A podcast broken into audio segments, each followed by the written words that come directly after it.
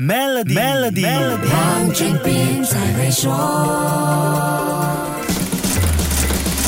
你好，我是黄俊斌。还记得之前说过国际原糖价格飙升到十一年新高的课题吗？如果全球原糖继续供不应求，糖价还是居高不下，这将会是另外一个食品通胀的噩梦。原糖供应因为气候问题和生产乙醇利润的因素，连续第六年全球缺货。这个问题现在看到了缓和的契机。有意思的是，这不是因为甘蔗收成多了，或者糖厂减少了乙醇的生产，而是用来生产乙醇的选择多了。一个看看似不相关的农作物玉米，帮助舒缓了全球的原糖短缺压力。巴西这个农业大国的玉米产量大增，这将能够降低乙醇的生产成本，用玉米生产乙醇更加有利可图。所以当地的工厂也就能把更多甘蔗用来生产糖了。乙醇到底是什么呢？为什么比糖更受关注呢？在拉丁美洲，乙醇是重要的汽车燃料，这是一种生物燃料 （biofuel）。当巴西玉米丰收，工厂就能用这种成本。更低的替代农作物来生产乙醇，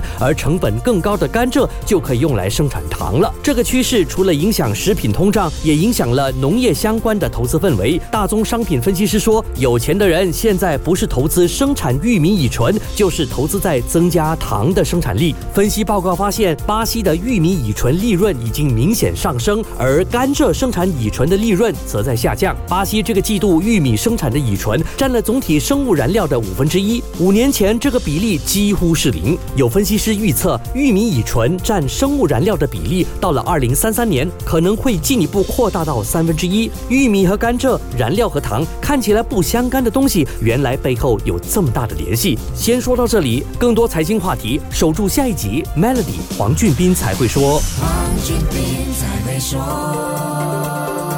Maybank Premier 能为您提升财富增值潜力。欲获得更多奖励，请浏览 maybankpremierwealth.com/rewards，需符合条规。